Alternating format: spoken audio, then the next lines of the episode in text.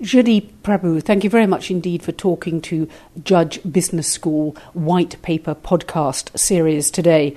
I know that you think uh, necessity is the mother of invention.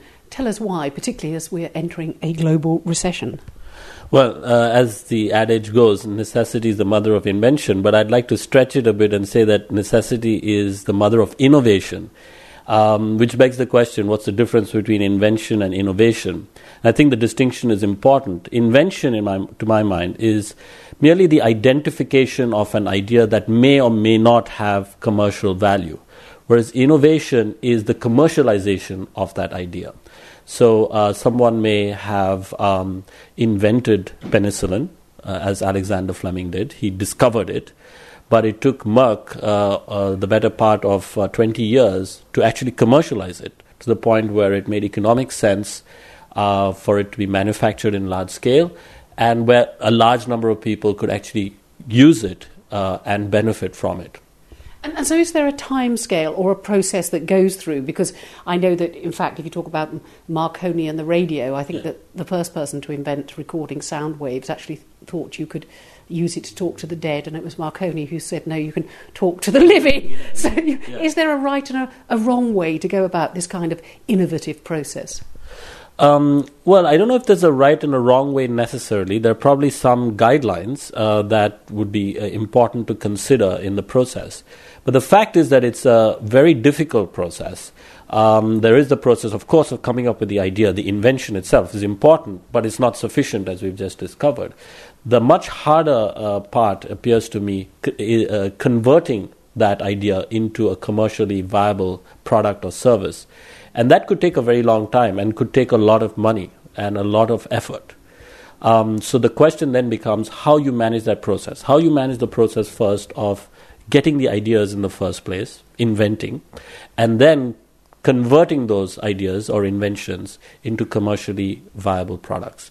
That process is long, complex, expensive, and understanding that is important.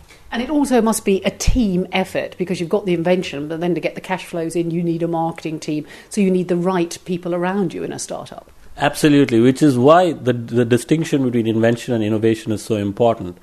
Um, especially in the past, it was possible for an individual, Alexander Fleming, almost by accident, as it were, to come up with uh, what is potentially a breakthrough discovery, penicillin. Um, but in order to actually make it commercially viable, uh, it increasingly requires uh, a huge organization, and hence the rise of the big uh, company, um, uh, corporation. Corporations have the unique ability to organize the whole process of not just coming up with ideas systematically, but then systematically taking those ideas to market and then capturing value once they're inter- introduced into the market. And that, of course, takes uh, coordinating the efforts of scientists, technologists, um, venture capital or finance people, uh, mm, the stock market potentially, banks, uh, people who understand consumer preferences and marketing. And so I know that you've studied this process of uh, invention and innovation through to the marketplace in the drugs industry in particular. Is there something that the drugs industry can tell other industries? Is there a lesson to learn in studying that sector? I think, first of all, the uh, pharmaceutical industry and the drug sector uh, is a very important sector in, its um, in itself um, for several reasons. I mean, literally makes the difference between life and death in, in many cases, or the quality of our lives is improved vastly by by certain drugs.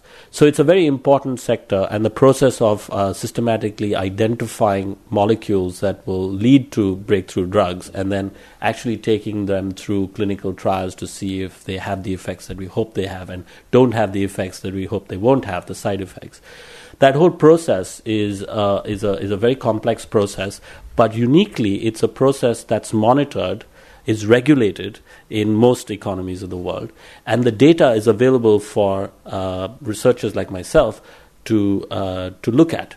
And by looking at that data, we are able to say many things about the process of invention and innovation uh, that can then be applied to other industries which are similar in that the whole process of invention and innovation is, is complex and time consuming and expensive, but different in that that data is not available So, this unique aspect of the drug industry, uh, its importance and the fact that data are available helps us to gain insights which we can then apply to other industries such as the automotive industry or electronics and so on. And so, what would you tell people to do? What, what do those lessons of the pharmaceutical industry teach us? Because indeed, actually, a lot of the trials of the, the pharmaceutical industry, how it acts in the third world, it, it's led to a lot of negative publicity for it. Absolutely. And which is why it has been regulated. I mean, historically, the same thing was true of the West, which is why the pharmaceutical industry has been increasingly regulated, and which is why we have all this data on uh, what individual molecules do to first animals and then uh, uh, small groups of healthy humans and then uh, humans who have the disease and so forth. Now, um, so, uh, so the issue of regulating the industry is an important one. Um, but to go back to your question of what this tells us is, well, there is a pressure, um, and I guess a, there are popular beliefs that respond to this pressure.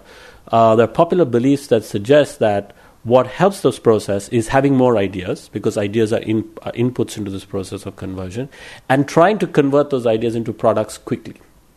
That seems to be; those seem to be the popular beliefs: speed and having more ideas. And in our in our work, in our research, we we, we looked into that more closely, and in, in in effect, we were able to challenge those popular uh, notions of what it takes to be innovative. We challenged the notion that more ideas are better, and we challenged the notion that being quicker is better. Yes, because you talk about a failure rate of, of one in five. Yeah, I mean, so the failure rates are high, and and and it's because of that that uh, that companies seem compelled uh, to come up with more ideas naturally, and also um, because there's competition. Uh, people feel that they have to be first to the market. So you can see that there are, uh, I guess, real uh, real world pressures to have more ideas and to try and come to market faster. But we caution against that. Um, and in fact, we argue that uh, a moderate number of ideas is better than too many ideas or too few ideas. And a moderate speed is better than trying to be too fast or too slow. And so, then, if we're talking about the recession, and it may be a time at which people contract the kind of entrepreneurial spirit and say, well, we won't invest in this, we won't do that because you know our cash flows are bad. Are there any lessons there for, for innovation. It may be just if they're strategic and do a few things, it would have the same impact as spending lots of money and doing lots. Oh, absolutely. So, you know, so the recession, this goes back to the whole point about necessity being the mother of invention and of innovation, is that a recession really focuses your mind about making the best use of your resources. And as we, as we discussed, both the process of invention and more importantly, the process of innovation is a very costly and time consuming process. So in a recession, you have to think particularly carefully about how you manage this process and you've got to make as you know the best use of the resources that are available to you. So i would suggest that our idea of working on a few ideas not not too few and not too many but a, a certain number of ideas that are important so focusing on that, so that's how you're economizing on your resources there. And also making sure that you don't try to do things too quickly because that could lead to negative outcomes or it could lead to um, uh, cutting corners and so on, which could have an adverse effect on your ability to convert the ideas into products. But also not taking too long because that's a waste of resources. So I think particularly in a recession, our um, our findings about focusing on a few ideas of importance, not too few or not too many, but a moderate number of ideas of importance. And spending a moderate amount of time in converting them becomes particularly important. So, so really, a lean company in the current recession could do quite well if it just knew what ideas it wanted to take forward and did it in a rather measured way when perhaps you might be prone to panic in the current exactly. That's absolutely right. You shouldn't you shouldn't uh, panic even though uh, of course the recession might cause you to do so. Um, and you know I, I think uh, I think immediately of a company like Apple which has been doing this for a long period of time they focus on a few ideas of importance. If you think about the products that they've introduced, there are very few products that Apple has uh, introduced, but they have taken that time over them. They were not necessarily the first to introduce uh, an MP3 player. The iPod was by no means the first MP3 player. There were others before. But when they introduced their MP3 player, they made damn sure that it was a very good one. And, and this is where focusing on a few ideas um, but breakthrough, important ideas, and deliberating and making sure that you introduce them when you're ready to introduce them. Not too late, of course, but not too early either. And are ideas the solution to the current global economic recession? Well, as an academic, I would like to believe so. I think ideas are very important. They can make uh, the difference between life and death, as in the pharmaceutical industry, but also in um, in the economic sphere, particularly in a recession. And I think that's something that is absolutely uh, true, absolutely the case in a recession. Ideas are important, ideas that are inventions, but also ideas about how you convert those inventions into commercially viable innovations. Innovations that consumers will want to buy despite the hard uh, economic times, and consequently, innovations that companies can make uh, revenues and profits of despite the hard economic times. Okay, so you're going to open your door and we'll see a queue coming to see Professor Jaideep Prabhu at Judge Business School just to see if their ideas are, are the right ones to go from invention to innovation in the future. Well, I shall open my door and I look forward to the queues. Thank you very much indeed for talking to Judge Business School White Paper podcast series today, Jaideep Prabhu. Thank you. Thank you, Bonnie.